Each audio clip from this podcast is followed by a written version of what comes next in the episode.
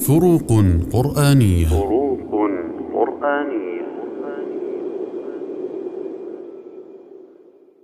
الفرق بين ثم وثم. ثم بضم الثاء حرف عطف يفيد التشريك في الحكم والترتيب والتراخي.